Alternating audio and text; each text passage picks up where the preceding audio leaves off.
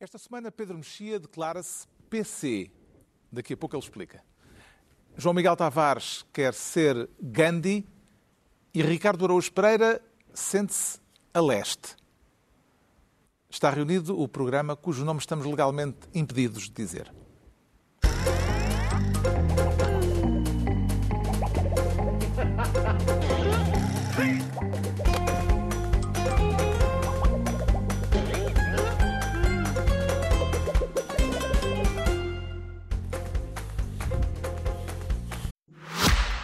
O Expresso faz 50 anos. Celebre connosco e torne-se assinante em expresso.pt. Ora viva, sejam bem-vindos. No final de uma semana política ainda cheia de ecos da entrevista do Primeiro-Ministro à revista Visão, uma semana em que o Parlamento aprovou uma proposta do Governo para taxar temporariamente lucros excessivos. Vamos falar disso daqui a pouco. Mas começamos pela guerra. Cumpriram-se 300 dias sobre a invasão russa da Ucrânia. O presidente ucraniano saiu pela primeira vez do país e foi a Washington. E Putin voltou a agitar a ameaça nuclear. A parte de tudo isto, Zelensky desafiou o presidente russo, se ele for homem, disse o chefe de Estado ucraniano, para um combate corpo a corpo num ringue. Viu isto, Ricardo Araújo Pereira? Eh, viu isto como uma proposta para levar a sério ou como uma bravata já em desespero de causa? Antes de mais nada, Carlos, fica chocadíssimo. Isto é tudo muito problemático. Se ele for homem, o que é isso? Não é? De ser homem. Enfim, provavelmente trata-se de, mais uma vez, da adesão a certos estereótipos que são tão nocivos. Uh, mal. Acha que houve masculinidade mal. tóxica? Acho, acho que sou até capaz de ter havido masculinidade tóxica e, nessa medida, penso que. Tu não prometeste também já para uh, rings e tal? Não desafiaste é já, já desafiaste alguém para um eu ringue? Eu gostaria. Não, não. não André Ventura. André Ventura. Não, não, eu fui Neste programa, não foi? Neste programa. Não, não, não foi ao não, contrário. ainda foi no anterior. É ao contrário. Vocês estão a ver, estão a ver isto ao contrário. Ainda. Ele é que disse hum. que se eu fosse homem, ele mais uma vez também usou esta expressão, que se, eu, se, eu, se és homem, convida-me para o teu programa que é uma frase que não faz sentido. Normalmente é isto: é se és homem, vamos andar à mocada. Isso faz sentido. Que se é para a castanhada, eu propus isso. Eu, eu à castanhada ando com o Ventura, à vontade. No campo pequeno? Fecha-se o campo pequeno, eu pago. Fecha-se o campo pequeno, os Gypsy Kings abrem. Queres é meter a aventura no campo pequeno? Vendemos bilhetes, vendemos os bilhetes e a receita reverte a favor da Ilga. Eu tinha esse, tenho isso, tenho isso tudo pensado. Gypsy Kings a abrir. Sim, Gypsy Kings a abrir. Combate Nininho, de boxe. Nininho Maia, se calhar, não é, não é assim que se chama? Sim, Acho sim. Que é. E combate de boxe e no final? E depois, sim, depois Castanhada e depois Ilga. Bem. Vai para, vai para ele. E neste caso, acha Essa é a minha proposta. Isto poderia agora, resolver agora, a situação é, na Ucrânia? Uma coisa é um palhaço, não é? Outra coisa é, uma, outra coisa é o, o presidente de uma potência que está em guerra dizer assim, epá, eu, quer dizer, eu sinceramente... Eu, eu também já foi vejo. um palhaço noutra geração. É? Certo, mas agora não é, não há, não é há além de ser um disparate, era uma má ideia. Era uma... Do ponto de vista da guerra, eu não apostava na que ele ganhasse eu não, Depois não sei quais são. Qual Quem é que... melhores condições físicas para. Oh, Carlos, físicas e anímicas. A questão é essa. É... Para um combate homem a homem. Eu não sei qual é a categoria de peso de cada um.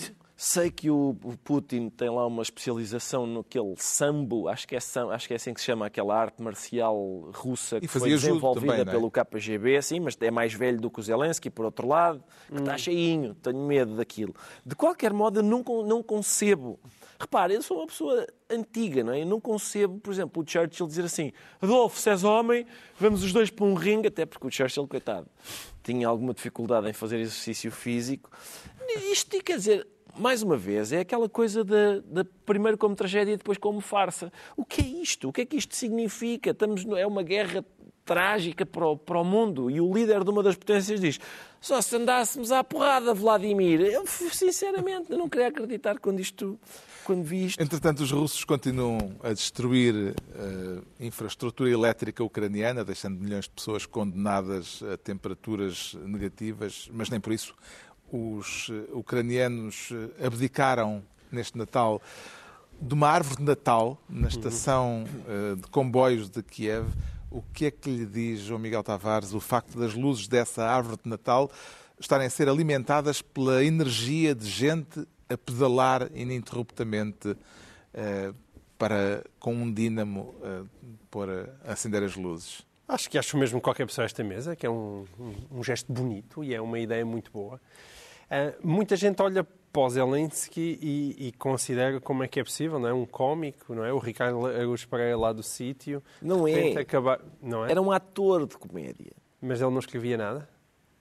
Acho que não, tenho a impressão que não. Não faço ideia, mas uh, enfim, depois dele acabar de bater no Putin. Uh, mas há outra coisa que é, a partir do momento em que tu tens esta profissão e vais para o governo, tu perdes o cartão do sindicato. Não há hipótese. Não há hipótese. Mas eu vou defender porque é que o cartão do sindicato neste caso é importante. E, e isso, na verdade, nós, nós consideramos pelo seu passado, não é? um passado político, não, não, não o preparava especialmente para a função de presidente da Ucrânia. Mas, na verdade, sim, porque aquilo que tem sido uh, o grande mérito, é evidente que existe o grande mérito do exército ucraniano, a capacidade de resistência e até de contra-ataque naquela guerra, mas existe a enorme capacidade que o Zelensky tem demonstrado de conseguir que continue a ser assunto, que a Rússia, que a Rússia, que a Rússia, que a guerra ucraniana continue a ser assunto. E esse é claramente o esforço, há um esforço obsessivo dele para isto não pode sair da televisão, isto não pode sair das notícias. O que enfim, se quisermos ser simpáticos, eu também acho que o Zelensky há, há, há de dizer as suas asneiras, mas este, este desafio patético pode ser às vezes também encarado uh, nessa perspectiva. Que é, o que é isso? É, é manter constantemente uma câmara, um holofote em cima do conflito, em cima da Isto guerra. é o equivalente. E aí ele, e para isso ele estava preparado, para isso ele e a sua equipa estavam preparados. Para, Eles sabiam sentido, isso, dominar a comunicação social. Nesse sentido, eu acho que isto é o equivalente a atirar sopa de tomate ao Van Gogh. É Pá, Mantém, mas... realmente a gente fala disso, mas, mas para, dizer, disso. para dizer que sim, sim, faz sentido. Está bem, com certeza. Mas... Pode ser também desespero de causa. Sim, pode, e cansaço, uh, quer dizer. A mensagem uh, dê-nos mais armas uh, torna-se repetitiva. Claro, torna-se repetitiva encontrar... e, o, e o camuflado, e, e, ele foi de camuflado agora para Washington. E, mas tudo isso faz parte, de facto, de uma encenação que, que até agora tem resultado, é? que, tem, que até agora tem resultado. Putin voltou, entretanto, a invocar a ameaça nuclear, deu uma vez mais uh, também sinais de querer envolver a Bielorrússia na guerra, mas admitiu pela primeira vez dificuldades militares nas regiões anexadas ilegalmente pelas forças russas. O que é que retira de tudo isto e das muitas movimentações desta semana, Pedro Mexia? Na verdade, tem sido mais ou menos a, a mesma dinâmica do costume, ou seja, ameaçar e depois tranquilizar, uh, admitir relutantemente dificuldades, mas dizer que as dificuldades não quebram a determinação. A única, e a única invariante, mesmo absoluta, é ter a Bielorrússia no bolso. Isso é, a Bielorrússia, neste momento, não se pode dizer verdadeiramente seja um Estado autónomo. Portanto, vir agora dizer que a Bielorrússia está com a Rússia não quer dizer nada. Um, Pode querer dizer e... é que, como temem os ucranianos, eh, se esteja a preparar uma nova frente a, a norte. A outros países, inclusive. E, a, e depois uma frente também de, de, uma, de uma, frente de guerra uh, que, que, reabra mas, mas questão, a ameaça sobre na, Kiev. Na questão nuclear, por exemplo, se nós pusermos todas as declarações feitas por responsáveis russos nos últimos meses, houve já desde dizer acham que nós somos malucos até dizer, bom, nós esperávamos que não, mas se for preciso. Então, há uma panóplia que dá para tudo. Não há uma teoria, para além de que, evidentemente, Putin não está obrigado a ser coerente com nada que tenha dito sobre assunto nenhum. Portanto, não parece que devamos valorizar excessivamente o que ele diz ou não diz sobre cada uma dessas coisas. A agressão militar da Rússia à Ucrânia já dura há mais de 300 dias e está para continuar. Vamos então eh, à distribuição de pastas. Devemos, evidentemente, de continuar a falar deste assunto. Agora, esta semana, a distribuição de pastas começa com o João Miguel Tavares a querer ser ministro do comportamento vampiresco. E quem é o Conde Drácula desta história? Ah, é, é, é, quem, é quem nos vampiriza, não é? Também porque é esse. Comem tudo? Eles comem tudo e não deixam nada. Eles, de facto, deixam cada vez. Não é não deixar nada. Eles comem tudo e depois bolsam e redistribuem. É mais isso. Uma imagem um bocado feia. Muito bonito. Foi, não, se não é muito boa. Não é? é um, Ainda por cima, um bocado azedo. E nas vésperas de Natal, Sim. com as pessoas já à mesa, se calhar, enquanto vê este programa, peço desculpa pela imagem. Em princípio, infeliz. toda a gente está à mesa a ver este programa. Isso não, é, como não, é um programa é? de Natal excelente. Não é? É a música no coração e o programa cujos nomes estamos legalmente impedidos de dizer. Ora, lá está.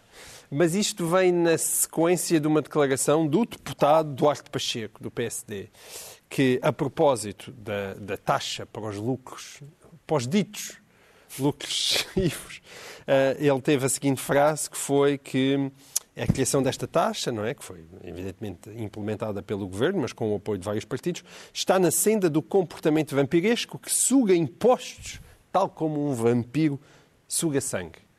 E, portanto, o deputado Duarte Pacheco disse isto e vai daí o PSD absteve-se. Uh, o que faz muito sentido. Uh, e este comportamento vem vampiresco eu acho que há determinado tipo de ideias que, à partida, parecem injustas, mas quando nós pensamos um bocadinho sobre elas, eh, levantam algumas dúvidas. É sério? Então, então vamos lá, vamos lá saber.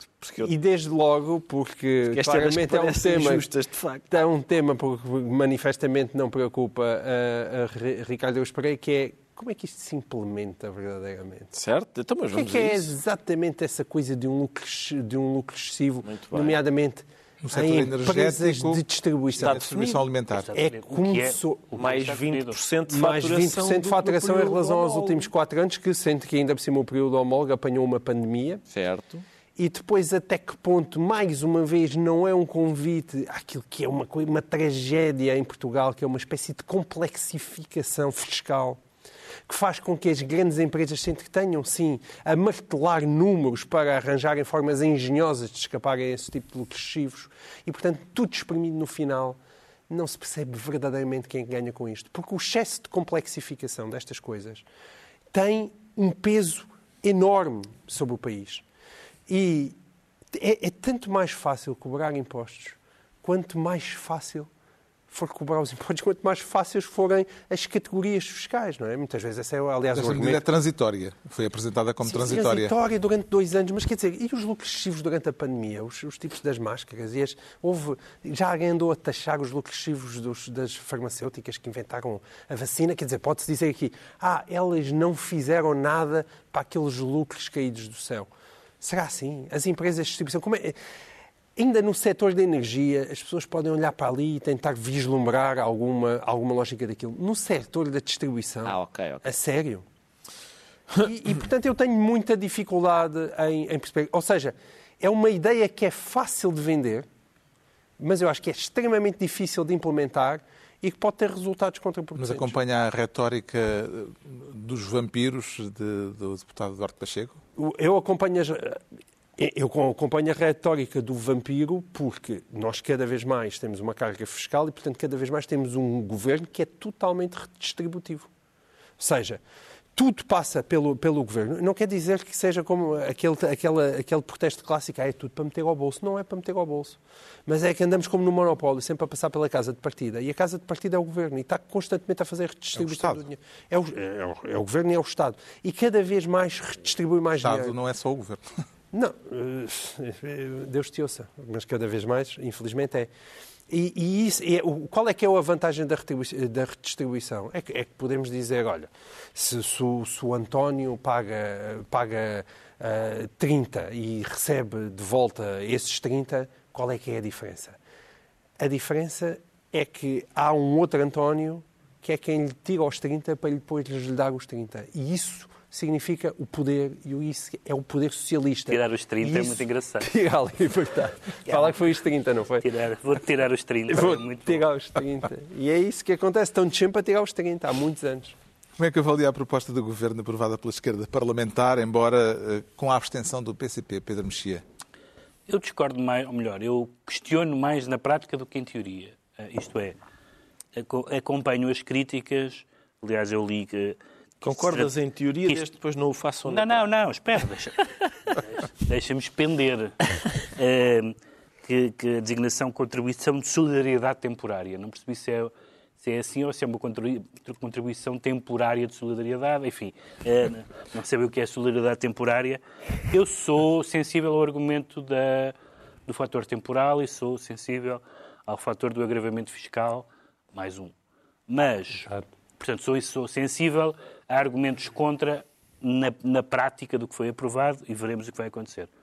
Mas não sou, mas não sou insensível ao argumento, não prometo a expressão lucros excessivos, talvez não seja essa expressão, não acho essa expressão particularmente interessante, mas mais a justificação que é a, a ideia de que as empresas devem contribuir na justa medida do lucro. Esta expressão uh, uh, soa-me democrata cristã, digamos assim. Portanto, eu não sou insensível à ideia da responsabilidade social das empresas, à ideia do bem comum, etc. Portanto, não, não tenho a certeza que na prática isto venha a ter bons frutos.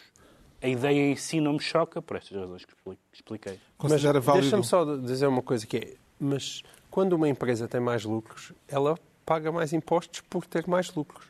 Aqui aquilo que se está a falar é um saltar na escala da percentagem de impostos que está a pagar acima de, uma, de um determinado nível.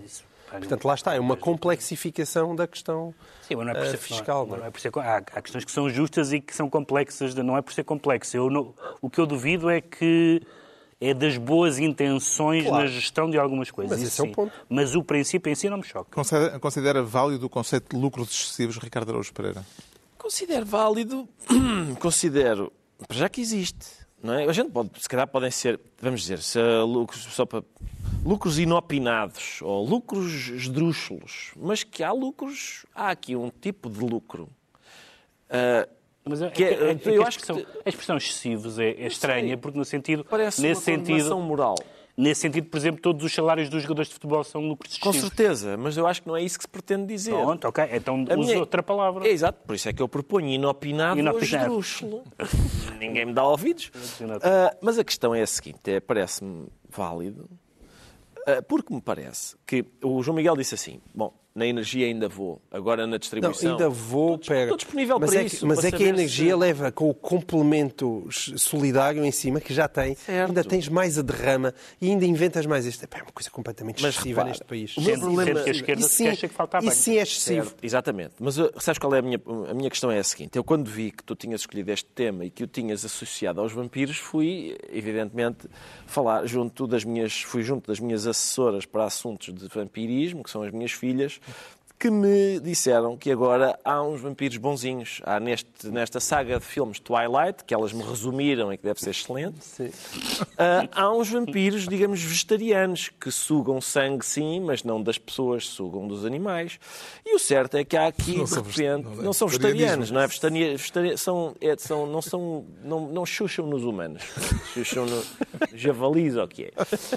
Qual é o problema? Cada vez tem menos interesse esses filmes. Pois tem. Mas há aqui, há ou não, pelos vistos, há aqui, digamos, um vampirismo benigno. E este parece ser o caso, até porque nós estamos numa fase, estes lucros inopinados e esdrúxulos seguem-se a uma fase de prejuízos inopinados e esdrúxulos em que o Estado também interveio. Nós há dois anos estávamos a dizer que o Estado, e bem, estava a dar dinheiro às empresas que estavam com prejuízos inopinados e esdrúxulos porque estávamos em pandemia. Vimos até no setor da energia. Estado... Calma, mas é, são empresas diferentes. No, na altura da Vimos pandemia. até pessoas a defender isso que não costumam defender isso. Na altura da pandemia, Houve, exatamente. Havia liberais a dizer, sim senhor, vale a pena apoiar estas empresas que estão com Os prejuízos. Com que estão com prejuízos esdrúxulos e inopinados por causa. Só que são, são empresas diferentes, não é? Houve então, empresas que se prejudicaram na altura da, da, da pandemia e foi preciso apoiá-las. E agora há empresas que estão a beneficiar nesta fase. E se calhar é preciso que elas agora apoiem o. o... Sim, mas não são as mesmas, Ricardo. Isso eu sei é que não são as é? mesmas, mas ouve lá, isto é, mas é, é ou não é assim? Foi ou não foi? Aqui há uns tempos não estávamos a dizer que era justo o Estado apoiar as pessoas que estavam, as, as, empresas que estavam com prejuízos inopinados. Sim. Agora que há lucros inopinados, é ou não é justo que parte desses lucros contribuam para o, para o bem geral? É possível. Ah, e também é fácil calcular. Na altura também era. Quem tivesse uma faturação 25% abaixo Sim do período homólogo, tinha fundos até a fundo perdido. Mas tu aqui estás até... a falar de 4 anos. Tenho as maiores dúvidas disso. Entregamos ao João Miguel Tavares a pasta de Ministro do Comportamento Vampiresco. Quanto ao Pedro Mexia, é, por esta semana, quer ser Ministro do Pimbal. E isso é uma citação.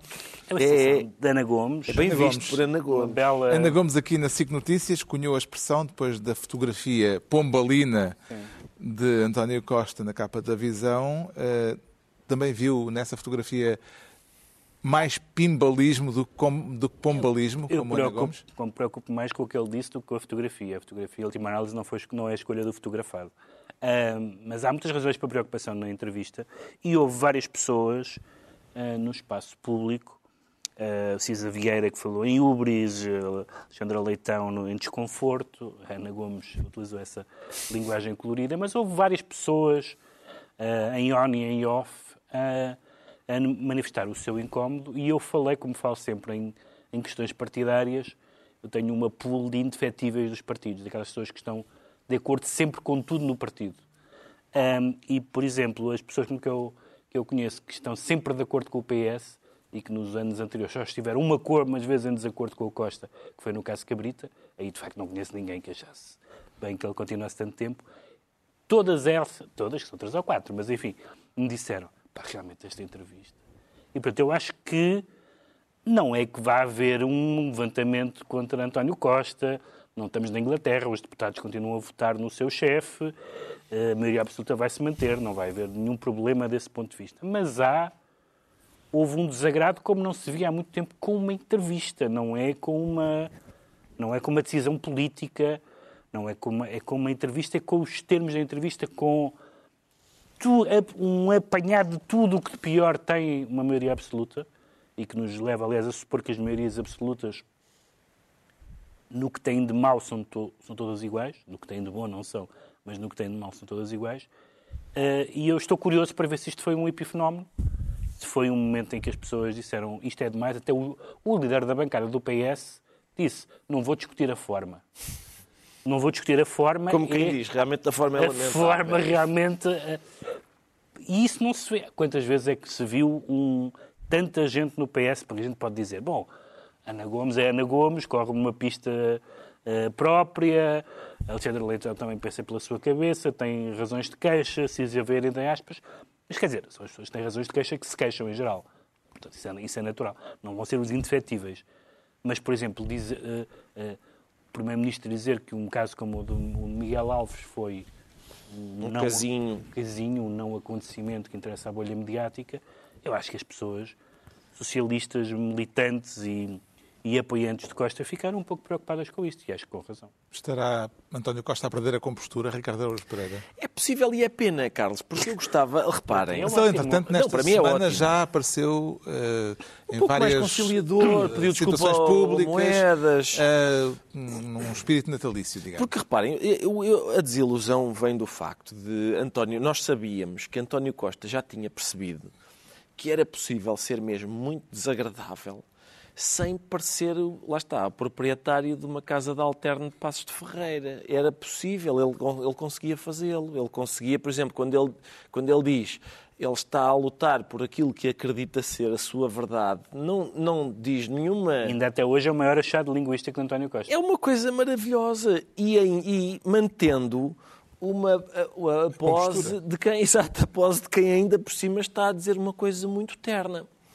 Isso resulta muito melhor e ainda por cima é muito mais eficaz do ponto de vista de ser. De, aleija, aleija mais do que isto, porque isto volta-se contra ele. Ou seja, é, é, o comportamento que ele teve naquela entrevista, por muito que ele quisesse desabafar aquelas coisas, aquilo prejudica-o mais a ele. É, lá está, é uma das vantagens da liberdade de expressão. É quando uma pessoa se cede desta forma, prejudica-se, prejudica mais a sua reputação do que os alvos da sua ira. E, portanto, acho que é isso que acontece aqui. A Rádio Renascença fez um inquérito junto de socialistas, anónimos, eh, fontes socialistas no Parlamento, eh, que estão também eh, preocupadas com aquilo que foi dito e aquilo que transpareceu da entrevista de António Costa, mas há alguém que diz nessa reportagem em off que o problema é que tem que ser António Costa a responder a tudo, porque a responder à oposição. Porque não há mais ninguém. Para ir às fuças à direita. Há para ir às fuças à direita. Mas então isso é gente que acha que. Não, há, há não. gente que já lá não está o Jorge Coelho, já lá não está o Augusto Santos Silva, não é? E agora eh, já não há quem malhe na direita devidamente, então tem que vir malhar. Tem de vir, portanto, não só a direita Costa. tem fuças, como é possível. É, é preciso, ir, é preciso ir, ir às trombas, sim. Uh, às ditas. às ditas. E, portanto, é pena. Mas, enfim, não sei, eu, um governo, quantos, quantos assessores, em quantos assessores de imprensa é que vamos? Isso não costuma ser reservado para esse. No futebol é assim, não é? Normalmente é o, é o assessor de imprensa que se dá esse tipo de uh, trabalhos e depois até faz com que o, o Primeiro-Ministro pode aparecer a dizer assim: ah, excedeu-se, não me identifico nada com isto. Às, às vezes há uma coisa concertada. Não de imprensa, atiçam, podia ser um porta-voz. Um porta-voz qualquer, atiçam, atiçam assim um cão de fila e depois até podem fazer um brilharete vindo dizer, valha-me Deus, excedeu-se, coitado. Em que medida é que o calculismo de Costa e o feitio intempestivo de Costa, já vimos ambos eh, os aspectos da personalidade do Primeiro-Ministro e do líder do PS, em que medida é que correm o risco de entrar em contradição e entrar em choque, João Miguel Tavares? Ah, isso, eu acho que isso às vezes pode acontecer, Carlos. Nós, nós evidentemente, até porque é essa eh, a nossa profissão, há, há, existe uma grande tentação de sobreinterpretar as coisas que acontecem. Eu, às vezes, quando, quando nós damos um passo atrás e olhamos para a, revista, para a entrevista à revista Visão e perguntamos aquilo serviu para quê?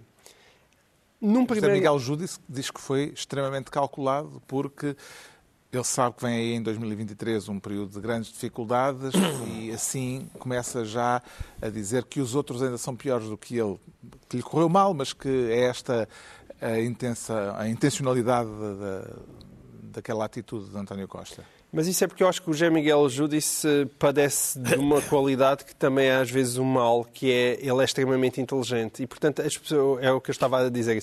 As pessoas muito inteligentes às vezes tendem a, a, fazer esse tipo de sobreinterpretação. Essa é a nossa profissão. Há uns que os fazem muito mal, há outros que os fazem com bastante inteligência, mas a sobreinterpretação está lá na mesma. O que eu queria dizer é que quando eu olho friamente para aquela entrevista, eu diria que, porque é que aquilo aconteceu? Ele queria anunciar os 240 euros e foi, eram os 240 euros que foram aproveitados e que foram anunciados. E as outras 10 páginas. É isso, mas eram os 240 euros. E depois, eu não sei se ele de repente ficou muito à vontadinha. Até porque, até porque possivelmente achava que a entrevista lhe ia correr bem, que não ia ter perguntas muito agressivas, como não foram. Mas às vezes acontece isso no jornalismo, que é um, entrevistados que estão demasiado à vontade com entrevistadores, de repente não estão a controlar o seu próprio discurso. E aquilo que ficou foi o descontrole do discurso. Uh, e é muito interessante, foi com um extraordinário objetivo. Não sei se foi, se calhar saiu-lhe simplesmente mal. Vamos ver, vamos ver. Pedro Mexia fica então ministro do Pimbal e é a vez do Ricardo Araújo Pereira se tornar ministro da Renovação. E vê a renovação como uma solução ou como uma ameaça, Ricardo? Não, quer dizer, eu, eu, eu acho que a, a haver solução é esta. O problema agora, é, estamos a falar da renovação e do PCP. Certo, quero falar da vida interna do Partido Comunista Português. Sim.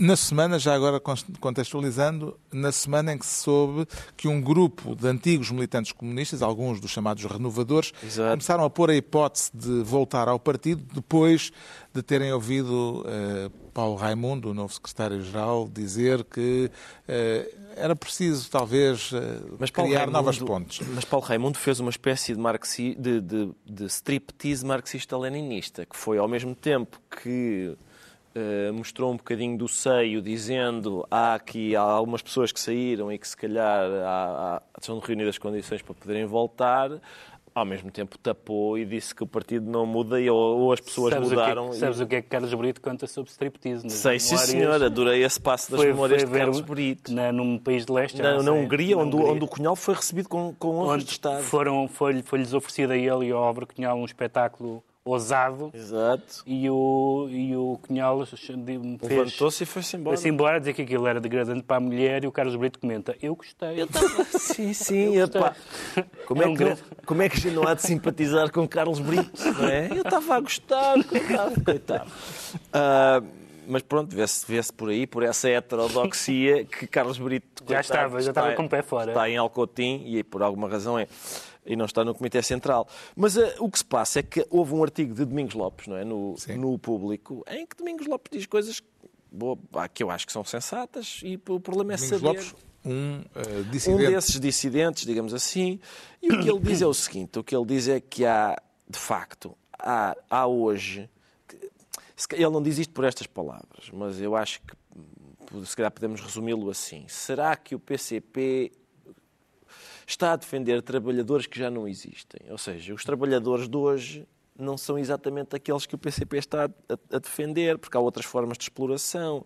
O trabalho e os trabalhadores hoje são outra coisa. Estás a sugerir que a realidade muda e por isso tô, as doutrinas devem acompanhar? Sim, estou, estou a dizer que há... Isso é escandaloso. Ainda haverá, ainda haverá operários cheios de fuligem na cara. Não sei se, há, se são a grande, a grande massa de de trabalhadores às quais o PCP se dirige ou devia dirigir-se. Além de que Domingos Lopes também fala de coisas como, por exemplo, o facto do marxismo-leninismo ter, ter tido duas ou três experiências que acabaram de forma bastante desagradável. Acabaram e duraram de forma dizes, bastante dizes desagradável. Tu. Digo eu. Mas eu acho que, quer dizer, essa é, é a minha perspectiva. Como é que vês? Haverá outras. Como é que vês estes aparentes sinais de abertura comunista, Pedro Mexia? O striptease, como lhe chamou o Ricardo. Dizer, não sei se foram sinais. Quer dizer, o que houve foi umas declarações não hostis, no sentido de dizer que as pessoas que saíram eh, fazem falta. Portanto, não houve um ataque que era uma linha antiga de quem, que quem saiu eram traidores, iam todos parar ao PS ou coisa pior, etc. Na verdade, o que diz é que uh, o partido continua a contar com eles, caso eles queiram contar com o partido, tal como o partido é.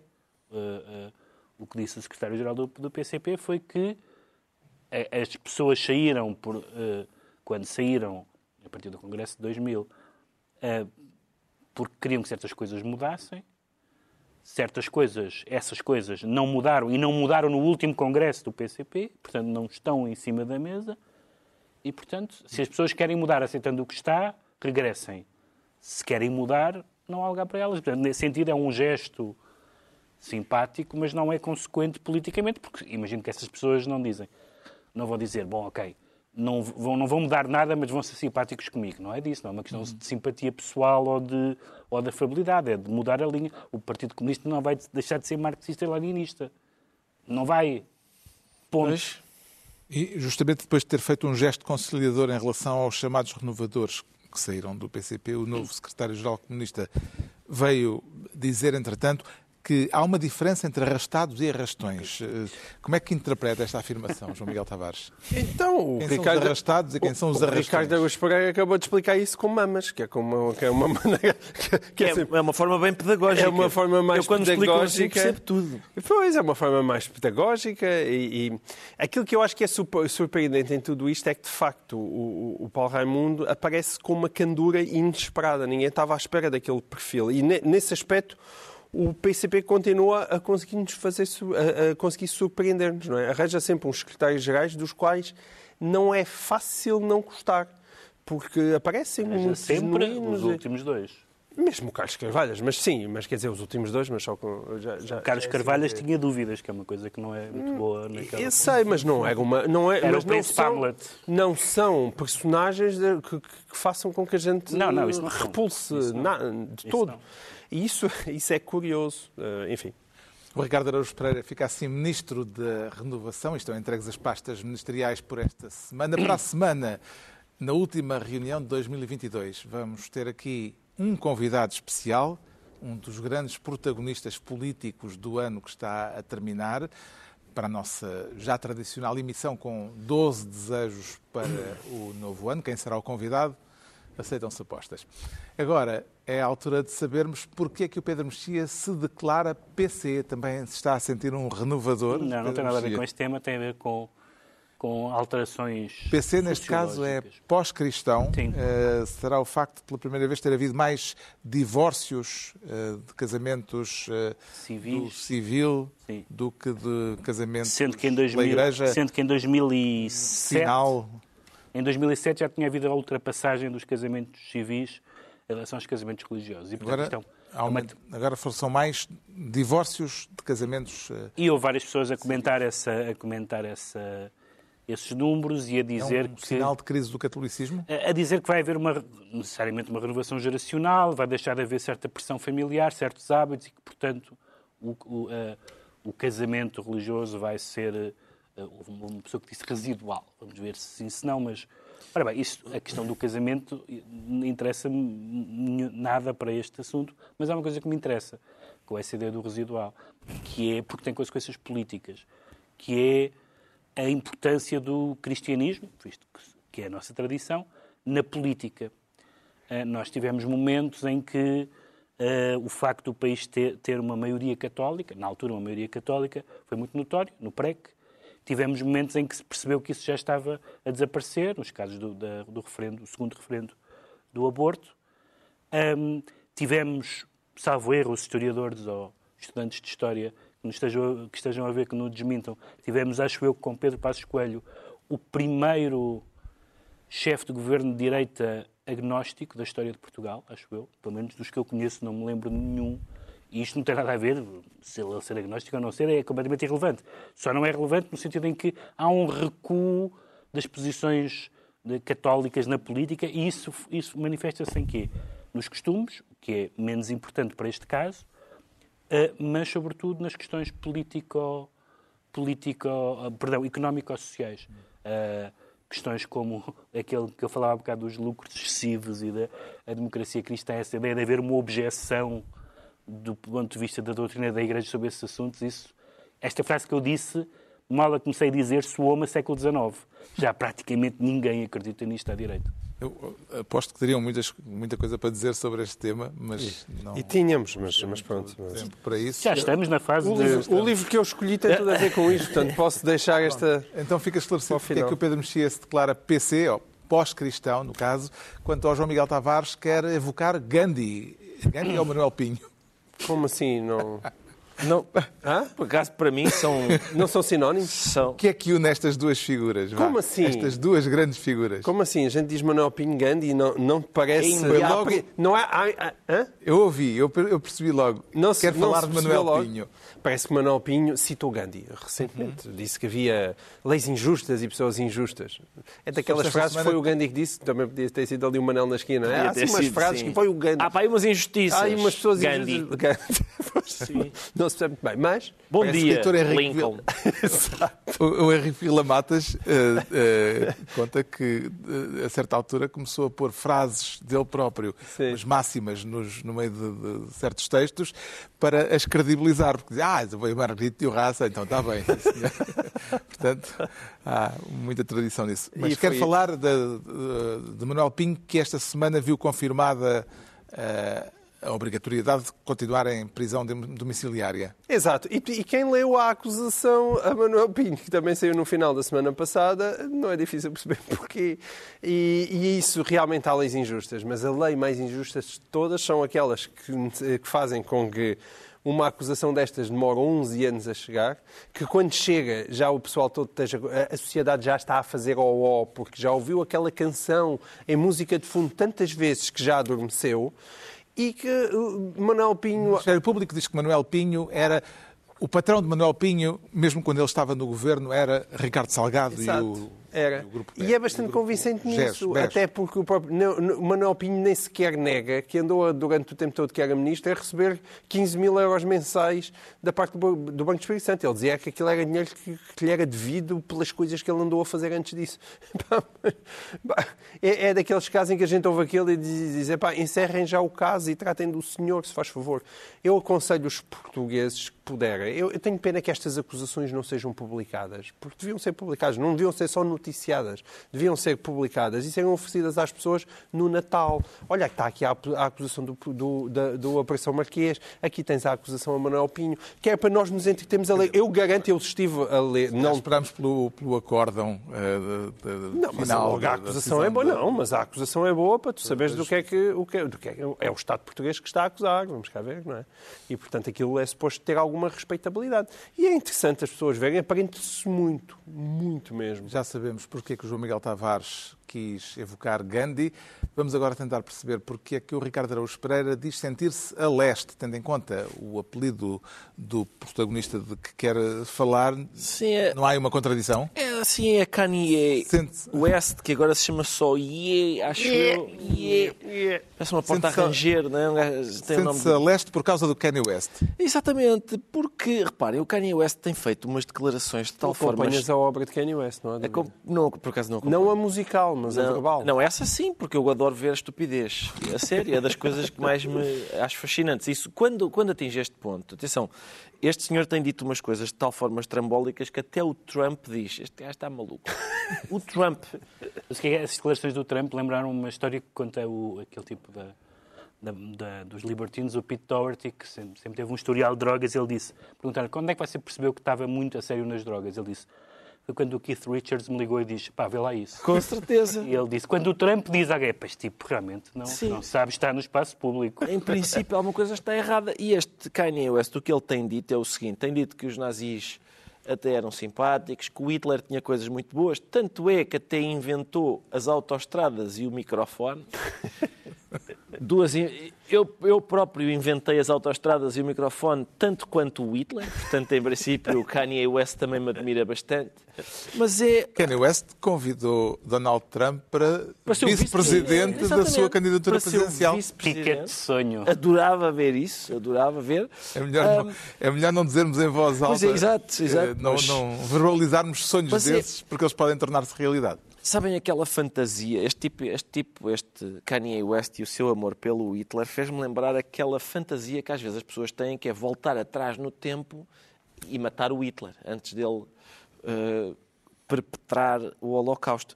Este Palerma, pelos vistos, tem a fantasia de voltar atrás no tempo e ser morto pelo Hitler, porque é o que lhe aconteceria se ele fosse ter com o Hitler para lhe manifestar todo o seu apreço. É uma coisa curiosa. É, é uma pessoa, este Kanye West é uma pessoa com determinadas características. Características essas que eram abominadas pelo, não só pelo Hitler, mas também pelo nacionalsocialismo. Está a referir-se ao facto de ele ser um indivíduo racializado. Exatamente, ele ser um indivíduo racializado. E, portanto, o que está a falar aqui é menos a, a racialização do que a classe social. Este tipo só fala assim porque, porque tem os bolsos mesmo muito cheios de dinheiro. Ou porque é chalupa. Não, não. As duas isso, coisas. As duas coisas convivem, convivem normalmente. Tenho-me tenho apercebido disso. Está na altura dos livros e eu trago esta semana uma obra uh, histórica que documenta de uma forma detalhada aquilo que foi a Revolução Russa de 1917. O autor Victor Serge, um francês filho de russos, viveu por dentro os acontecimentos, conheceu todos os principais protagonistas da Revolução. Foi ele próprio um revolucionário e teve de abandonar a Rússia eh, perseguido pelo stalinismo, acabou por ter mesmo o mesmo destino eh, de Trotsky, exilou-se no México e morreu em 1947, não com uma picareta espetada na cabeça, como Trotsky, mas envenenado supostamente por agentes soviéticos, Stalin. Os métodos. Uma prática russa, aliás, que, como se vê, eh, já vem de longe. Já vem de longe. Este livro, o ano primeiro da Revolução, é a reportagem desapaixonada, factual, do que foi o processo revolucionário russo no início, antes, portanto, da ascensão do poder de, ao poder de Stalin, eh, e eh, Victor Serge foi expulso do Partido Comunista em 1927.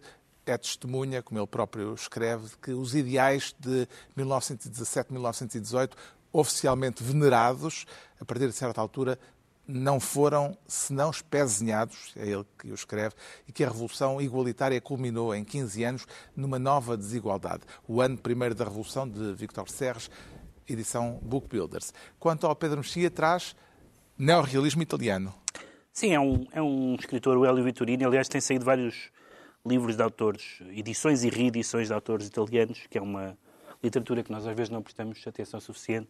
Serão livros de Elsa Morante, do Giorgio Bassani, da do Italo Svevo, etc.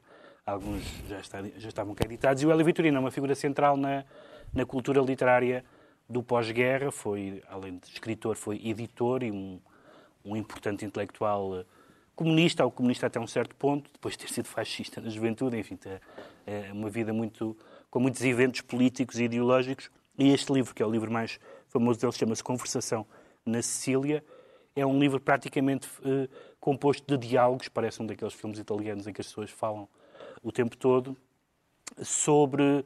Uh, em que as pessoas vêm e, digamos, vêm à boca de cena, falando uns com os outros, e falam sobre a vida conjugal, sobre a guerra, sobre, sobre os camponeses italianos e sicilianos em particular. E é um livro com uma vivacidade extraordinária. Ele talvez não seja um grande escritor, mas este livro é um livro uh, interessante e que põe mais um escritor do cânone italiano em circulação em Portugal. O João Miguel Tavares traz um livro apropriado à quadra. Sim, já que é Natal, uma oportunidade para quem se interessa pelos temas do cristianismo. Eu, aliás, tinha escolhido este livro antes do Pedro Mexia escolher o, o seu tema, mas uh, há a pergunta se... É Natal? É Natal. Se a Igreja Católica está ou não a perder o contacto com a sociedade atual, uh, está aqui uma resposta de 300 e tal páginas e é, para meu ver, uma resposta brilhante. O Tomás Ali, que a, a, obra dele tem vindo a ser publicada até com bastante velocidade pelas Paulinas, e, e, e este Tarde do Cristianismo é um dos seus melhores investimentos intelectuais dos últimos tempos e, e, mostra qual é que pode ser um possível caminho para aquilo que é a religião cristã neste mundo pós-moderno. E ele é sacerdote, é filósofo, é teólogo e é um, é um senhor que pensa extraordinariamente bem e vale imensa pena. Esta tarde, tarde do cristianismo para quem se interessa por estes temas. O Ricardo Araújo Pereira traz um perplexo. Exatamente, guia de um perplexo em Portugal, do Alberto Manguel, que é um velhinho tranquilo. É uma, uma maneira de, de o definir que eu acho elogiosa, até no, no, trato pessoal e também na escrita. É isso, é isso que a gente sente. É uma... eu, eu tenho sempre um fascínio grande por pessoas que fazem a análise do que se passa à volta delas ou até dentro delas próprias a partir de livros escritos há dezenas, centenas ou até milhares de anos. Acho que isso é um exercício uh, muito uh, essencial. E, portanto, uh, aqui é isso que acontece. Por exemplo, num, num texto chamado Em Defesa da Blasfémia, a propósito de coisas que se vão passando à nossa volta e das quais nós aqui no, neste programa, que os nomes estamos impedidos de dizer, falamos com muita frequência, ele vai, vai, fala, por exemplo, nos dias felizes do Beckett, ou, por exemplo, a propósito do envelhecimento populacional português, ele vai buscar o Ivan Elites do Tolstói. E é, e é sempre iluminador. Uh... tudo na literatura. Pois está, é isso. Está concluída mais uma reunião semanal. Daqui por uma semana fechamos o ano com um convidado muito especial, a figura surpresa de política nacional em 2022, que vem juntar-se ao elenco de sempre. Pedro Mexia, João Miguel Tavares e Ricardo Araújo Pereira para deixarmos aqui 12 desejos para 2023. Até para a semana. Bom Natal, muitas filhós, polo rei, tudo isso.